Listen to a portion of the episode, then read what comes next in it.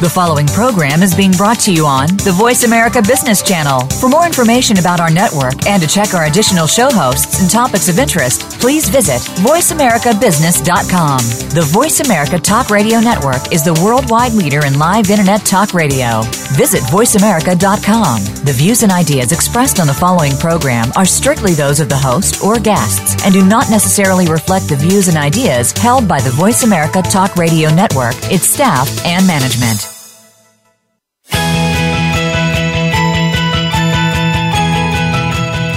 There are business leaders that are making so much more than profit in their enterprises. They're elevating their businesses, teams, and themselves to add more value, and so can you.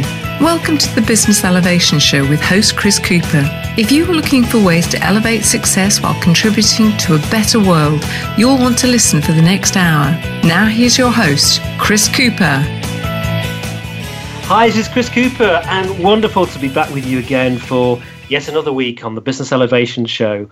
And I'm really excited about today's interview. I'm going to be talking with a lady, Laila Macharia, who I was really impressed with when I met her in Kenya back in September with some of my friends at Leaders Quest. And we're going to talk today about building business in Africa with Laila. But before we get to Laila, I have to say a huge thank you to my guest last week, Nabil Doss. Now, Nabil, if you didn't listen to the interview, is the French voice of Paramount Pictures. So he's the guy whose voice is on the movie trailers for big blockbusters like Star Trek and that sort of thing. And he's also a big speaker. He's from Quebec in Canada. And we talked about movie trailers. We talked about what we can learn from those movie trailers to help us with the style and approach for creating things like great elevator pitches for our business, and also some of the tips and tools from those exciting trailers that are really compelling that we can utilize in our own sort of talks and speaking. So I love that show in Nabil. If you've not listened to it, I would really recommend that you go back and listen to Nabil Doss around the trailer code. So this week, we're going to move continents. We're moving to Kenya in Africa. And this is the first time I've had a guest on the show live from Kenya. We've had guests from South Africa before.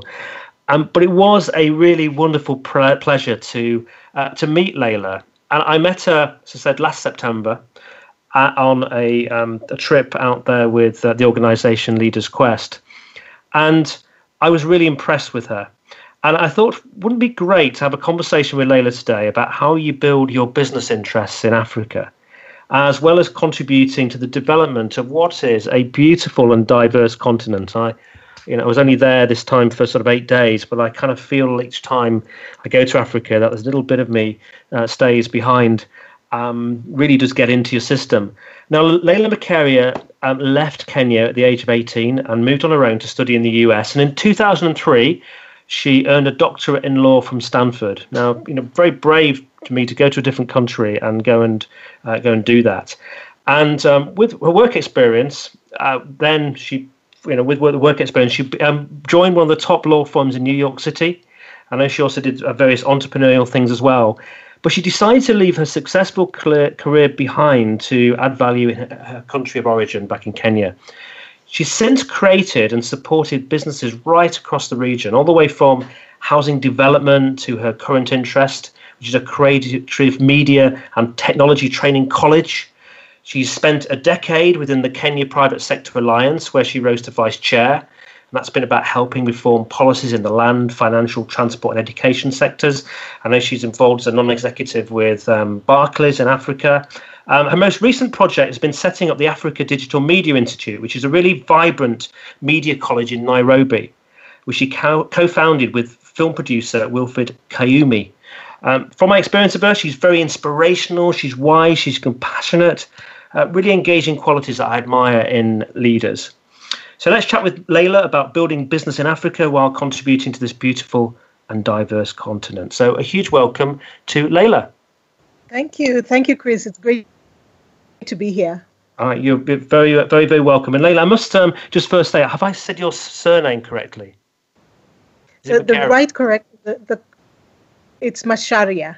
Macharia. Okay, well, I do apologise for that. I just thought I should have asked you beforehand before attempting. So Macharia, so really nice name. Now, last year we obviously met at ADMI, and you know, ADMI is just this wonderful media initiative for young people that you co-founded. I'll never forget the words of one of your students, Lucky, who was just sharing about how the college had transformed his life. Really, really inspiring. And one thing I did when I was there, I remember looking through the window, and there was this building with a company message on it, Dreams Made Possible. And I just thought, that's what you've done. You and your co-founder were making dreams possible for young people there. Now, we'll talk about ADMI later, but, you know, to get up to that point of you being making dreams possible at ADMI, I just really love to understand a little bit about your early background and what inspired you. Oh, thank you, Chris. And thanks so much for the kind words. It really means a lot to us to have you kind of appreciate what it is we're trying to do. So I was born in Kenya and grew up mostly in Kenya. And then in high school, ended up, my dad was a professor. My mother's an economist.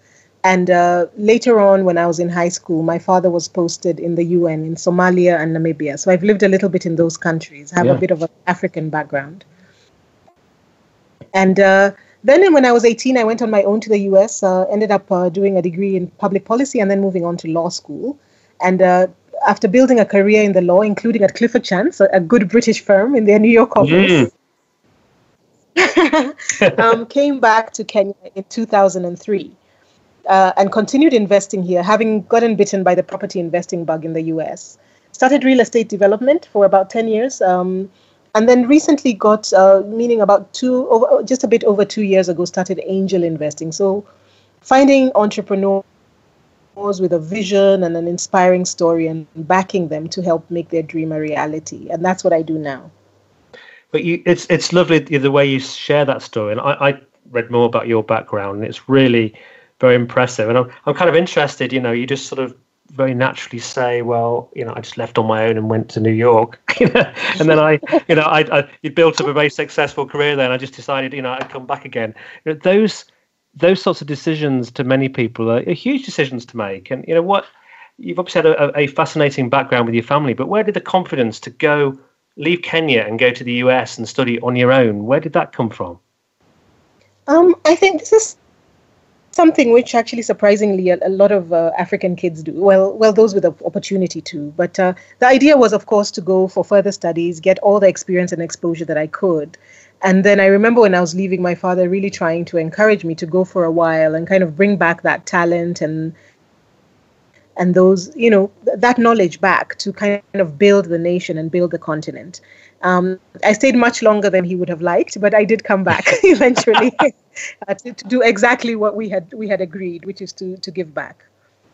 And I would imagine, you know, there's a lot of poverty in Kenya, certainly by Western standards. And I saw some of that myself firsthand, places like Kibera, etc. With you having that opportunity to go and be educated in America, you know, did you? You know, rather than it being something you'd fear, would you just be, you know, were you kind of full of gratitude that you had that opportunity? You know, does that overcome any fear of maybe, you know, changing routes at 18 and going to another continent? I think, like any teenager, you know, getting out of home is usually really, you know, you almost itch to get out of home, which is ironic. I mean, of course, you feel very sad leaving home, and there's always that feeling of real gratitude and missing home. But I think I do recall a real exhilaration about being able to strike out on my own, define my own values. And it was actually, I ended up staying in the US for 14 years, and it was a wonderful experience. I really grew, found my feet, found out who I am and what I can do, and remain very grateful for that experience. So although I was a bit nervous, I don't think it was, you know, it felt negative in any way. And do you think has been this driver? You clearly, you're very, you know, you worked at places like Clifford Chance, but you've also, you know, been quite, I think probably, you know, quite entrepreneurial in some of the things that you've done. Certainly you talked to me and talked to us about some of the housing developments and buildings you've been involved in going back in Kenya. You know, what was the what was the real inspiration for you to really get out there and make things happen and do things differently? It's a great question. I think I was, so I was lucky, but also unfortunate to be the first kid in a very loving but disciplined family. And expectations were very high, yeah, not just for integrity and achievement, but also for service and for contribution. And I remember even as a kid really wanting to solve difficult problems, to be useful. When I was 5, I remember telling my mom I want to be a policeman because I felt that these are people who bring order and make things work. And the other thing I remember as a child is really hating injustice. I really hated all kinds of injustices, big and small. You know, when somebody was excluded from the playground, I always felt that they needed to be included. So I really had this feeling of trying to heal and to bring hope and all of that. And then, like most humans on the planet, I also want to make my parents proud, right? So a combination of all those things kind of inspired me to try and do big things if I can, or at least as much as I can do within my ability. Yeah. Now, you've been involved in, you know, quite an incredible array of senior roles, actually, some of them involving really complex things like, you know, reforming freight logistics in, well, not just Kenya, actually, in a larger area of Africa. You've served as a non-executive director for Barclays in Africa. You know, what's driven you to overcome the many obstacles that you must have faced in a continent that is known for some really extremely difficult business conditions? No, you're absolutely right. It's been quite a challenge. But many, many years ago, I realized that if you want to, you know, I had started my career in democratic development and human rights. And some decades ago, I realized that if you want to raise millions of people out of poverty, and for good, you usually need to focus on the private sector, creating economies, growing economies, creating jobs, building businesses. That's what actually helps spread wealth, you know, and power. So businesses allows you to do that. And so this has been a very big inspiration as a way to actually deal with some of the challenges we face in business, because I think that the prize is really valuable. It's really meaningful. And then the other thing that has come now, I used to be in real estate development, which is still a very impactful sector, but I've realized lately that if you can do business in health, in education, in financial technology, you also solve basic problems for people. And that impact also inspires me and my partner, I know, to keep going. You know, when you see people like Lucky and the impact that you're having on these kids' lives, and it really, really helps you kind of stop thinking about all the difficulty and instead think about the good that you're doing. Yeah, it's quite interesting that, you know, we sometimes get rallies against things like, you know, capitalism, and some people see, you know, business as being, you know, the root of issues, but actually, you know, like you believe, I believe that, you know, business can be a real huge force for good.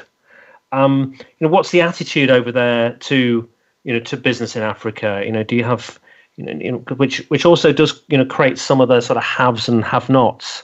You know, what's the sort of feel about business over there? I think because there's formal employment is quite limited. Almost everybody has some kind of business, even if it's an informal small one. Yes. Most people have what we call a side hustle, right? Yes. and so there really is, I would say, a sense that businesses or becoming a business person is almost inevitable. I mean, we can have a debate around what kind of business is that and what's the difference between a micro enterprise and being self-employed and actually building a business that employs people. But I think in general, at the public level, it's quite positive. I think where the gap is really trying to get policy to respond to and support small businesses, which have some special needs, and just working on the investment climate so that people aren't struggling so much to make ends meet when they have a business. Yeah. So I'm also kind of, actually, we should just maybe just mention briefly, I remember you, one of the sort of differences that, you know, it really sort of brought it home to me. You shared a story when I met you about, you know, housing development. I think it was a development of apartments, a large one that you'd created. But whereas, you know, these sorts of big projects involving lots of capital, it can take a lot of time over in places like you know, the UK and America to get through sort of planning regulations, you were actually having to create some of the processes with the government to enable these things to happen. So it really is quite a different environment out there, isn't it, to say America? Yes. You've got to take things, I guess, probably even slower at times. Yes, absolutely. It's been, I've done business both in Africa, different countries, and also in the US, and they both have their challenges, of course. But in the US, it's very different. The investment climate is much more supportive of businesses. And it's not even things that are very specifically targeted at business. I mean things like the judiciary or the cost of credit, the stability of, having a fixed interest rate for 10 years. Over here, our interest rate is variable. So sometimes you can get a letter that tells you from next month, your interest rate has doubled, and you kind of have to adjust that. At least that's how it was before. There's been a slight policy change now. So all of those things allow you to predict and plan your business as well as your life. And so that kind of thing was very, very challenging for me in the beginning. And so what you learn is that in addition to kind of doing business development, going out and finding customers, you also have to make an investment in the policy environment, in market development. If you're in real estate, you have to think about real estate investment trusts, maybe pushing for title insurance to be created or a multiple rental listing service, things that if you're in the West, you don't think about because it's all been done. Right. So you have to be very, very innovative here around how you do business. And that's where you've been involved in, for example, the Kenya Private Sector Alliance. That's helped you to develop policy, has it, or influence policy? Exactly. Whatever sector you're in, you can then get involved in policy advocacy around issues that can help the investment climate get better. And then what ended up happening is that I had started in the land sector, and that's how I ended up in Kepsa, but later on ended up working in very many different sectors to kind of help them, just private sector development and the investment climate around the rules and regulations that they have to deal with. Excellent. We've only got about 3 minutes to commercial break now, but I want to, and we can continue the question afterwards if it goes on a little bit longer. But one of the things that really sticks in my mind from my trip to Kenya was when I visited a Maasai school, and the slogan for the school was "Don't sell girls for cows, give them an education." And it really made me think just how difficult doing business as a woman in Africa must be, certainly within some of the the tribes and different attitudes towards gender. So I wonder how challenging has it been as a female businesswoman in Africa? What advice would you give to women entrepreneurs in visiting or working in Africa? Ooh, that's a big question, Chris. You've got 2 minutes, so we can carry on afterwards. Well, I think the thing to start with saying is just that research shows that across the world, female leaders face problems around some challenges that men don't. They face more bias. They often have to outperform for the same rewards or lower rewards. And while all parents, as you know, lately are struggling to balance work and family, women do have additional roles as caretakers that sometimes can add the pressure. But still, it is true that in Africa, at least in the places that I've worked, there is still some retrogressive attitudes towards, the female in the workplace. And so you have to be very thoughtful around how you navigate that if you want to continue leading without letting it demoralize you too much. So it's true. It's been quite challenging. I think as far as advice, there's a few attitudes that have helped me navigate this myself, because it's been quite a struggle kind of getting your mind around it. And so one of the things that I've thought about is that if you come across somebody who's, sexist or racist, tribalist, whatever the ist is, to usually look at it as ignorance or fear. And then once you understand it that way, you can take it much less personally and you're more compassionate as you try to address it. So that has helped me. There's other ways that I think about it that have helped me kind of navigate that. But that's one thing that really stands out at present. Yes. So so actually you feel a little bit of pity for them.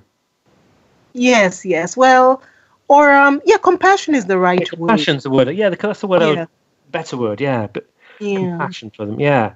Rather than feeling angry with them or frustrated. Yes. Yeah. The flip side of that, of course, is that I think I accepted long ago that once you're in the C-suite as a woman, you do have to work much harder to prove yourself. And many times you'll see contempt in the eyes of somebody who knows much less than you. and you get used to that, but that's just how it is. So really learning to be positive and to understand what you're capable of doing and not getting into self-pity or too much whining. I try not to whine, and most days I succeed, but not always. When I visited Kibera, which for people who don't know is the biggest slum in Africa, I was asked by a lovely fellow, Gene Early from Leaders Quest, as to what my takeout was. I said to never complain again. Yeah. And I've thought about that a lot, and I've been better. I occasionally slip up, but it's a good reminder. Yeah. It's a good reminder. So do you find that you are therefore? So I've got about a minute left, but are you, in terms of navigating this, does it bring out the masculine type of behaviour in you to match it? Or are you able to, maintain the qualities that a good female business leader has? Because you bring all the, females bring great compassion and ability to connect with people better. That's a great question, Chris. I think I tend to come at it a little bit differently. I tend to think that men and women both have are much more alike than they are different, especially when we're allowed to be ourselves. And this is the same with blacks and whites. Whatever the differences are, humans, I try to see the person first and whoever they are, and then connect at that level. And that has really helped me, because sometimes I have to be very forceful when you're a business leader. But you're also leading a team, and you do have to try and bring out that softer side and kind of balance those every day. And I think studies show that the best leaders are able to tap into all of those sides of their personality and be much more versatile in dealing with each situation, because things call for different strengths. And I think that has helped me a lot. And also just not stereotyping and being open to people that they want to help you and to focus on what you have. Great answer, Laila. We're going to go to commercial break now, and after the break, we're going to look at really some of the challenges and that you might face in Africa and developing your business in Africa, and how to overcome some of those sort of issues. So do join us after the break, and we'll be back with you again in just a couple of minutes.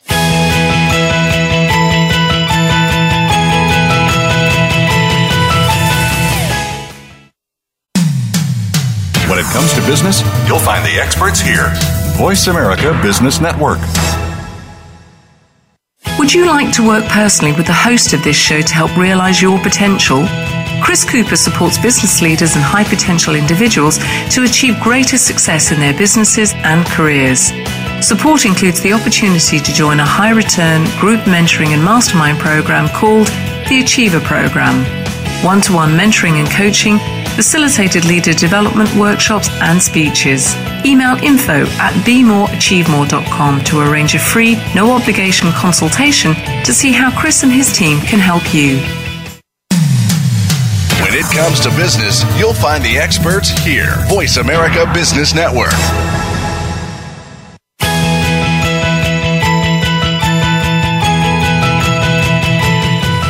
You are tuned into the Business Elevation Show with your host, Chris Cooper. If you have a question or comment about our show, please direct your emails to chris@chriscooper.co.uk. That's chris@chriscooper.co.uk. Now back to Chris Cooper. Hi, this is Chris Cooper. I'm with Laila. We're talking about building business in Africa. And before the break, we found out a bit about Laila and her background and what life's like doing business in Kenya, and we talked a little bit about gender. So you started to talk about one or two of these areas, but let's just really get into now, Laila. Besides potential gender challenges, what else do you really need to know about doing business in Africa that is different to, say, the US or UK? What are the key things? So I can share very frankly from my own experience. So I don't know how generalizable it is, but one of the things that was challenging for me in the beginning, well, for a start, do recognize that business is business, right? So the basic principles of business remain the same. You've got to choose an industry that you know. You've got to stick with simple business models. The market should be big and growing. And in Africa, in many many African markets, this is really one of our strengths, right? We have this young population, urbanizing, economic growth is robust in many countries. And so you've got to really look for a business that is addressing a large market that's growing. And then what I'm learning recently is to the extent that you can choose a business that has a short cash cycle, that is working capital negative, right? So that you're not always having to borrow to finance before you get paid. Yes. And then here, I think the other thing that's really coming in is kind of trying to avoid sectors that have got too much government interface or regulation, which brings a risk with it. Yeah. Yeah. And then finally is always just looking for partners who are dependable and thoughtful. So I think many in some recent transactions that have been in the media, I've noticed that people are saying, you know, these would be international people coming in. And then when you look at the transaction, they actually missed one of those fundamental things. It's not so much Africa. It's about the way that they approached business. But having said that, I think one of the challenges here is what we talked about before, that there's a lot of market infrastructure that is still missing. And it's an opportunity and also a gap, because then you as the business person have to do much more than you would have to do than if you were in the US, about building the infrastructure around it, around your business, you know, advocating for policies that support the business and so on. Yeah. And do people really, you know, are Kenyans really open to, you know, people who are non-Kenyan coming in and trying to influence that, or do you need to really be part of the inner circles and workings to be able to do that effectively? No. I think Kenya particularly actually has a great reputation for being very open to people from outside. It's a very, especially if you think of the Nairobi metropolis, it's very diverse. We host one of the UN offices here. And so we have a large expat community, and we're also the Silicon Savannah, which is known worldwide for being a home of innovation. So we have a lot of people who come here to create companies with Kenyan co-founders, and a growing, you know, kind of angel and private equity VC community as well, supporting those businesses. So as far as coming to set up here, that's usually something that's encouraged, you know, provided you're adding value, you won't feel discrimination or people kind of pushing back. So that's fine. And then joining the policy advocacy, there's all kinds of associations, which are Kenyan associations such as Kepsa, but also others that are specifically for different countries. Like the UK community has a business association. The Americans have a business association. So do the Germans. So you're also able to plug into the Kenyan associations through your own country association on the business side. So there's lots of opportunities to make a difference, and also influence the policy environment. Makes sense. Now, one of the things you mentioned some great points there about, you know, generally about business that make a huge amount of sense. The one that we really need to think about was the point you made about avoiding sectors with too much government kind of interference. So, you know, what sort of sectors might we want to avoid? So I think for me, what's striking lately is just to the extent that you have, you know, a lot of these things come together. So if you have a sector where you're borrowing a whole lot of money in order to create your stock, and then you have to wait for a long time to be paid, if you're in an interest rate regime that's a bit unstable, not unstable, but that's high, that can expose you to quite some risk. And then if you have to always be submitting kind of regulatory reports, and it's a heavy regulatory burden, it means that by the time you've gotten paid, you've gone through a lot of different risk areas.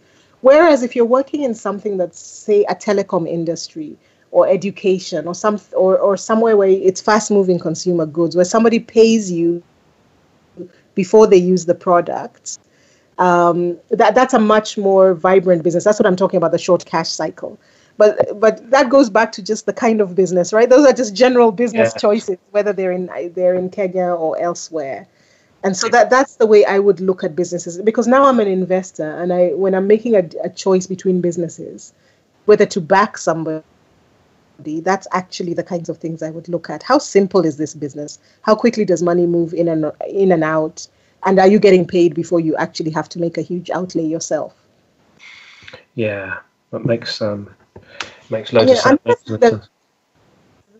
that was very interesting, that struck me when I came here, is that business compared to New York is much more personal, especially in the informal sector where smaller businesses operate.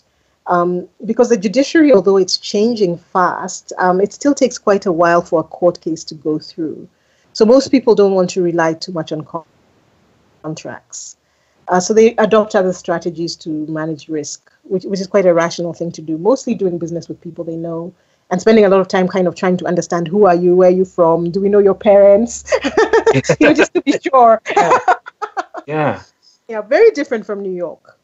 Yeah, the U.S. is much more focused and reliant on the legal system. Yeah, it's got a little bit more brash. So you sort of started to touch on that. I mean, I think what often happens when people think about doing business somewhere like Africa is, there's obviously, concern about things like corruption as well as the bureaucracy. How should, foreign companies and individuals approach that? And how significant is it? Is it really real? Does it really, happen to a significant extent? We need to cover ourselves more than, say, somewhere in New York. That question has a lot of nuance in it, because for sure, I would say I don't know about New York specifically or City Hall in New York. But I think that in general, we're still building systems, right, and procedures, and there's a lot of capacity that we still have to build in the bureaucracy, in the civil service. So this means that there's opportunities and incentives for petty corruption, which we're really trying to deal with. And one of the things that is definitely I've noticed since I've come back is this incredibly fast change in how those loopholes are being sealed. One of the things that's a real asset in Kenya is that people are going digital very quickly. So you'll find that when you go to the city council and you're getting your single business permit or the National Health Insurance Fund, all of these things are now being done online. And every year, there's a dramatic difference from the year before. So that is very good. And the governments are, the successive regimes have been very focused on making sure that this happens. And so the ease of doing business is improving quickly, although never quickly enough for the business community, right? So yes, the landscape is complex. I still navigate some dilemmas every day. But I think that the way to think of this if you're coming into the market is to first come in with humility. Even I, as a local person, still believe that it's better not to start things from scratch. Find somebody who has a track record in the business you're trying to do, partner with them, and that way you have mileage and you can move faster, when they have proof of concept, instead of trying to start everything from scratch. And I know that in this investment in ADMI, I've really benefited from partnering with an extraordinary entrepreneur who was already gathering momentum on his own. And we've made a wonderful partnership out of that. So the first is humility and really partnering and trying to build on something that's already going and giving it momentum. And then the other one, as I said, is that if you really want to negotiate corruption and bureaucracy, is this thing of trying to stick with simpler businesses where compliance is much more straightforward. And then even if you have sector expertise, let's say you're in real estate or in education or in a sector, choosing one part of the supply chain that is much more straightforward, that has less moving parts, so that you're not reinventing the wheel and exposing yourself. So invest in a going concern where you can scale it, but try and make it something that's very easy to understand. Yeah, I see. So avoid things like banking and finance. Chris, that is unfair. Banking is very straightforward. It's straightforward, but things like compliance is quite. That's what I really meant. It's quite complex, isn't it? Yes, it is. But what you find though in a case like that is that it's actually not. You see, with banking, because it's an international standard, it's actually very clear. The processes are clear, and there's the central banks across the world have these standards that they've all agreed on. So that actually is, if you can, if you have the capacity to follow that law, it's actually very straightforward and even for everybody. So that's not actually one of the sectors that I would say is very risky in that sense, as long as you have your capital requirements and you have the right team that knows how to remain compliant. Mm. Yes, that makes a huge amount of sense. So we've got I think about 5 minutes now, and I, obviously you mentioned there about your partner Wilfred, who is a film producer, and you've really created this organisation ADMI to I think. And to me, it seems a very sort of charitable kind of venture. Do you want to tell us a bit about that and the kind of contribution that it's making? Yes, so we love to talk about ADMI. It's a project that really inspires us both and our community. So what it is a dynamic, innovative social enterprise, and we designed it because Wilfred realized that a lot of kids were coming out of the schools and going into the media industry without a lot of practical training. So ADMI, the Africa Digital Media Community, is designed so that these budding digital professionals or creative entrepreneurs have a place where they can get first training and then mentoring and then a platform where they can actually create high-class, kind of world-class content that can be sold anywhere in the world. And we created this because on one hand, we really wanted to create employment for youth. Another thing which is much more lofty is that we wanted to give dignity back to creatives. Sometimes when you tell your parents you want to become a musician or you want to paint, they really, you can see the light go out of their eyes and they think their whole investment has gone to waste. And yes, what the digital economy has done now is give an opportunity for people who are artists and creatives to actually make a living, like your guest last week, for example. So what this institution does is we offer training in film and TV, and animation, music production, sound engineering, all those wonderful things, game design, photography, and digital marketing. And then these kids are able to create content that they can share all over the world.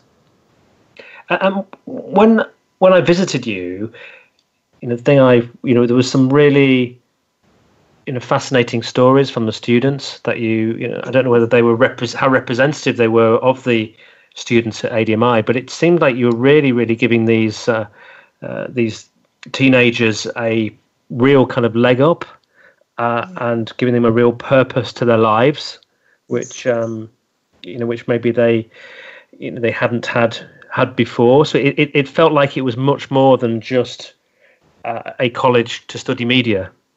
That's absolutely right. We are about making people not just find themselves in their creative voice, but be able to support themselves and their families, to have dignity and to really turn, our slogan is turning passion into a profession. So that's precisely it. And we say it's a value-driven education. So even though we want you to become great in technical skills, we also want to make sure that we infuse character, that, we teach you to tell the truth, show up on time, do what you say you'll do, also have compassion. We teach chivalry, all kinds of aspects about what it takes to give a person a sense of self, and that once they go into the world, they can go out confidently. And that if there's a pool of people being interviewed, that as soon as a person from ADMI walks in, they stand out from the beginning. So tell me a little bit there. You said you create chivalry. So that's actually quite interesting. I spend a lot of my life around the area of sort of self-development and people development, but I've never heard anybody talk about chivalry. So what's chivalry to you? Well, what we try to do, there's actually a stream called the Career Launchpad at ADMI, which is designed to really get at these soft skills, because employers are telling us that this is a real gap for them. They say they need the graduates to be much more global, to be much more digital, but also to be accountable and to be leaders in the way that they come into the workplace. So for us, when we talk about that, we're really talking about somebody who sees themselves as a servant and doesn't always come into a situation looking to take and seeing what's in this for me. So chivalry, in this particular case, is the idea of self-restraint. And actually coming into a situation and looking, how can I serve? How can I hold the door open? What might this other person in my space be needing right now? And that really changes the viewpoint of a person. And when they go into the workplace, employers pick up on that right away, because it signals work ethic and other things that make you want to hire somebody and want to be around somebody. I love, we're going to go to commercial break now, but I love the way you articulated that, and it's very clear a lot of thought has gone into that. Yes, absolutely. So, it's not just it's not just a value that sits on a wall. You have really sort of taken the time to define that and are following through and helping people to develop those skills to make them, you know, much more appreciated by employees, and probably teaching them some of the skills that not all of them have had the opportunity to be taught by parents. Yeah, that's right. That's right, so exactly. Wonderful. Well, we're going to be back again in just another sort of couple of minutes. I would really recommend that you stay around for this next segment. We're going to talk about, how we can, help people in Africa and help that sort of continent for anybody who wants to sort of help, how we can help ADMI. But do hang around. When I was in Kenya, I think Laila was asked about, some of her principles around success and being a great leader. And some of it was really, really thought-provoking and fascinating. So do join us again to hear that in just a couple of minutes.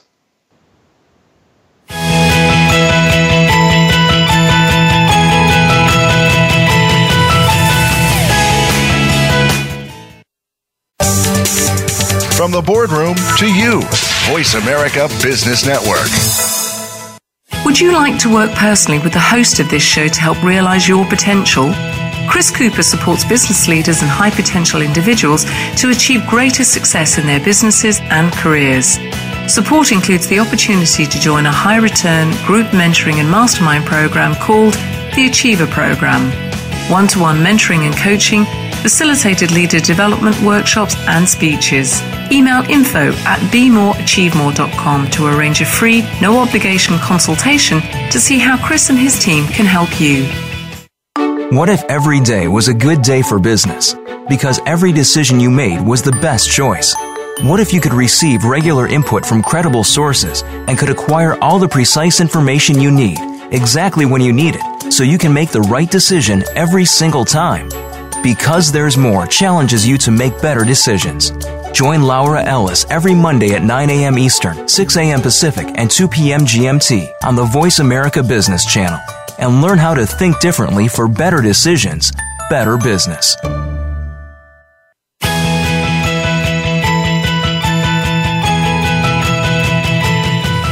You are tuned into the Business Elevation Show with your host, Chris Cooper. If you have a question or comment about our show, please direct your emails to chris@chriscooper.co.uk.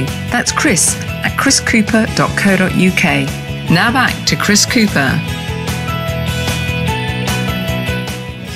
Hi, it's Chris Cooper. I'm with Laila Macharia. We're talking about building business in Africa. And we've been talking about ADMI and this amazing sort of college and really place of great kind of self-development that Laila and her co-founder have created in Kenya. And I'm sort of wondering, I think we'll ask this question first. It sort of flows best, I think, Laila. How can people, how would you want people to help something like ADMI? Because it's not just a commercial venture, isn't it? It relies on some charitable kinds of support and people contributing? Yeah, that's a great question. I think one of the things I'd just like to say first is that recently there's a bit of an undercurrent where people are kind of criticizing people who want to help Africa or want to help other people. And I believe that everyone is entitled to help any cause or person that moves their heart, right? So I just... I am who I am because of so many people that helped me here and elsewhere. And so I really, really encourage people to kind of follow their hearts and try and make a difference. For ADMI, there's so many different ways to contribute. If you have time or talent or money, you can make a difference. And you don't even have to leave your own country if you want to. For example, we have a fellowship program where you can come and work for a short while or do a specific project. It can be 3 months or 6 months. If you're a teacher, you can come and teach for a while. We have an international faculty and we'd love to host you. You can do a financial model for us or help with a digital marketing campaign or do something in accounts, or data science. And then you can also have a fundraising drive in your community for ADMI. And then the great thing with it being a media college is that if you have a production studio or a music studio, you can always send equipment, cameras and consoles. Anything you have can be useful for the kids. So there's so many different ways to plug in if you want. And other ways, like we're doing, the kids are doing media type studies, and they're creating video and that sort of thing. I mean, can people set them, come to you with potential projects that they might be able to fulfill and to bring in some revenue for the college?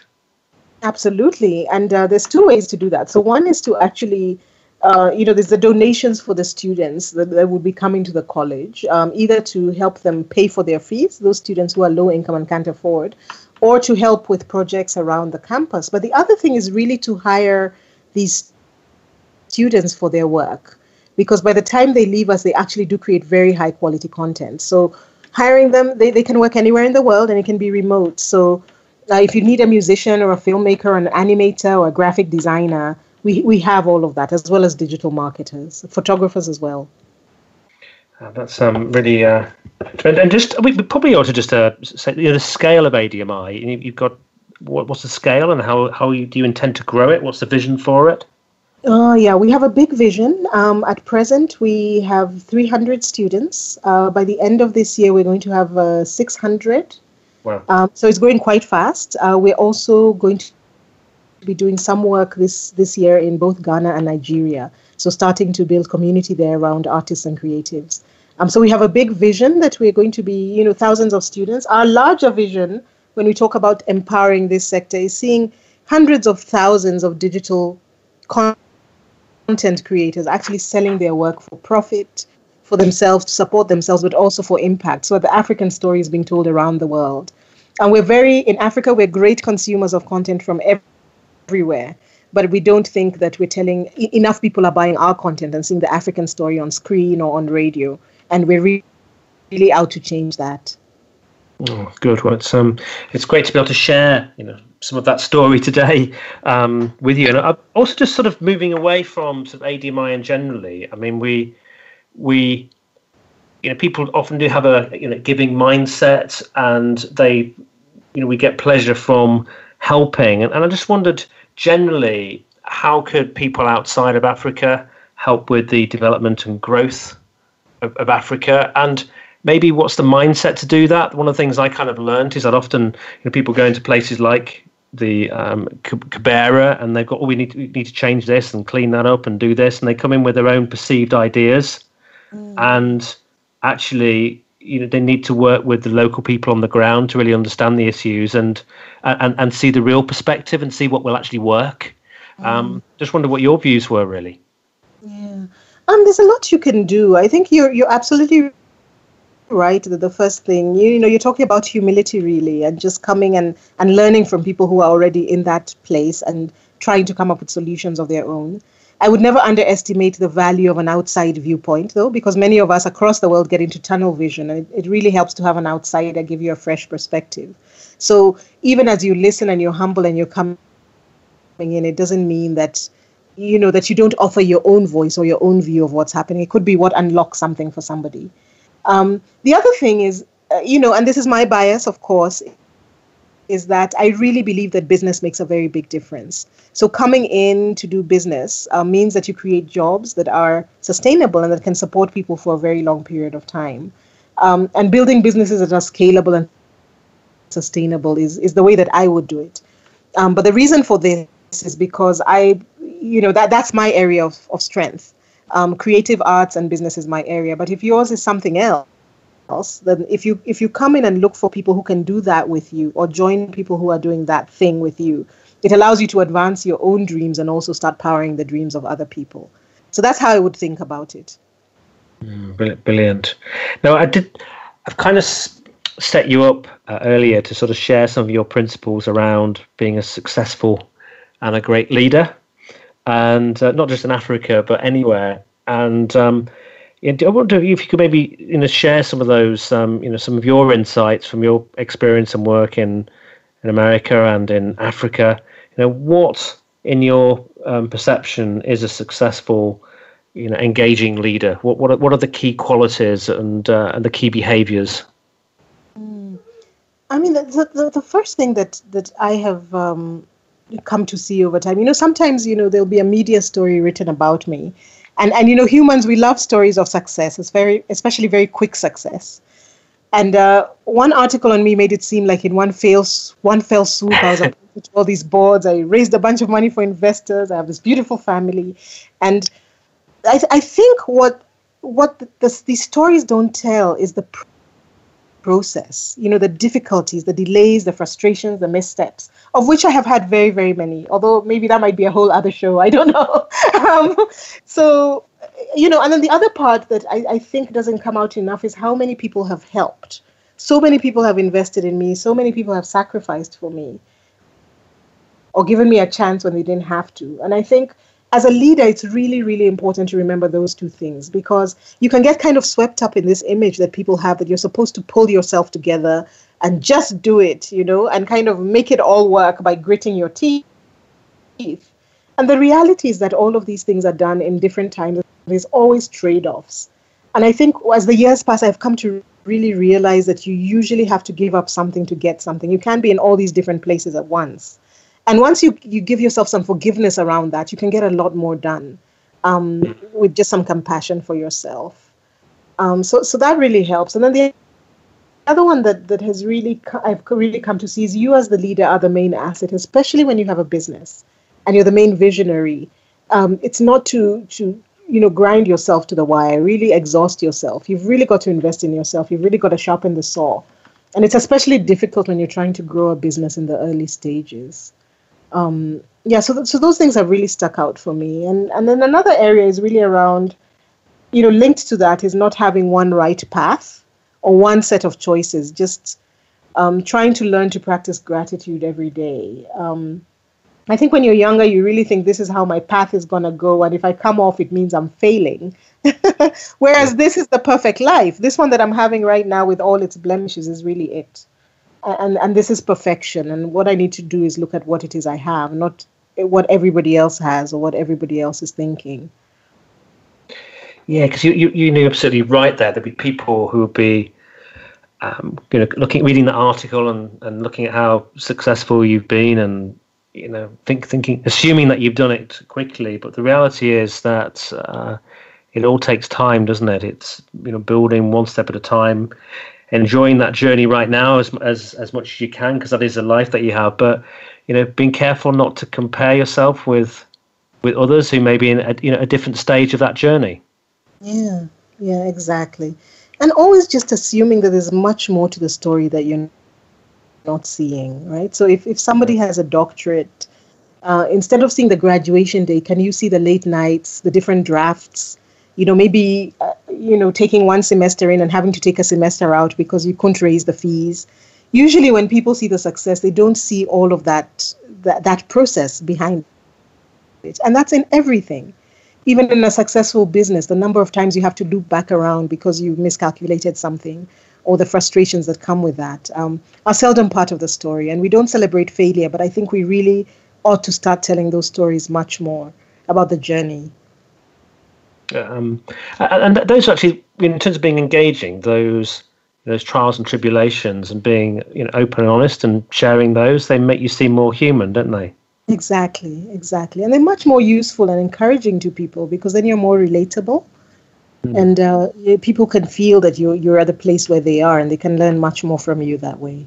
Yeah. So you've now have a 2.5-year-old son. How are you managing with your incredible portfolio of the different things that you're doing now that you're a mum? Yeah. Oh, it's really added a lot of value. It's such a joy.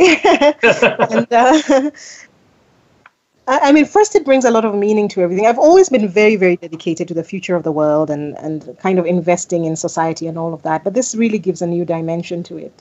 And the other thing that it does is that, when you're really driven as an entrepreneur or as a person getting your education, I think sometimes it helps to have another, leg to this tool that kind of softens out the ways in which you approach relationships in the world. So it's really been a wonderful thing.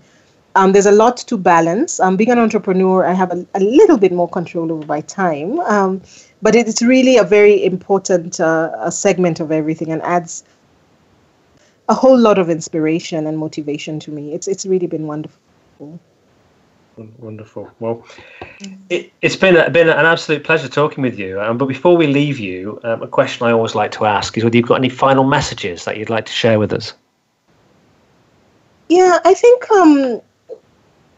and this is just generally as a human, I think all of us have problems, but also to remember that we all have privilege. And I think lately the headlines can seem depressing. Yeah. Sometimes even terrifying, but I try to think that hope is not national or global. It's a very personal thing, and really coming back to this idea of, even if it looks like the headlines are very scary, what is it that I could be doing myself to bring hope to somebody, to encourage or to bring support? And and that can be very, it can help us all kind of rally and keep going, and look for opportunities to kind of promote our values of, whatever it is about togetherness or inclusion, whatever it is that we feel is important to us. And then the other thing is just remembering that about privilege, and instead of moving to the place where you have power and thinking about ideas that empower and motivate you rather than discourage you in your own unique voice in the way that it's needed in the world.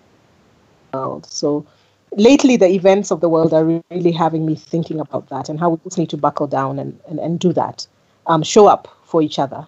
Yeah, and it's easy, isn't it? When with those headlines, news is designed to attract us to want to watch it and listen at every moment. But you talk there about finding the truth of the situation. You mentioned about the late nights and what really sits behind it. And then on an overall perspective at life, it may seem challenging, but there's also an awful lot of good going on right now that doesn't get recorded. And I hope that people today have, experienced some of that talking to Laila. So my printer's just gone mad. I don't know what that's about. Today, because Laila, there's been some really wonderful thoughts and ideas that you've shared with us around doing business in Africa, but also about, some thinking around ADMI, but also around, some of the principles that you have learned through your career and life. So I just want to say a huge thank you. Thank you so much for being on today. Thank you for having me. Been wonderful. And for more information on Laila, go to lailamacharia.com. That's LAILAMACHARIA. And also do visit the ADMI website. Find out more about ADMI, www.admi.ac.ke. And there's a number of areas there that you could get involved if you wanted to. And do people check it out and contact ADMI if they want to help?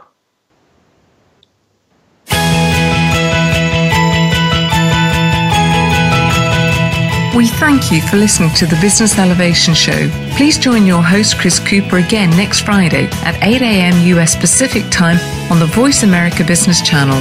Be more, achieve more.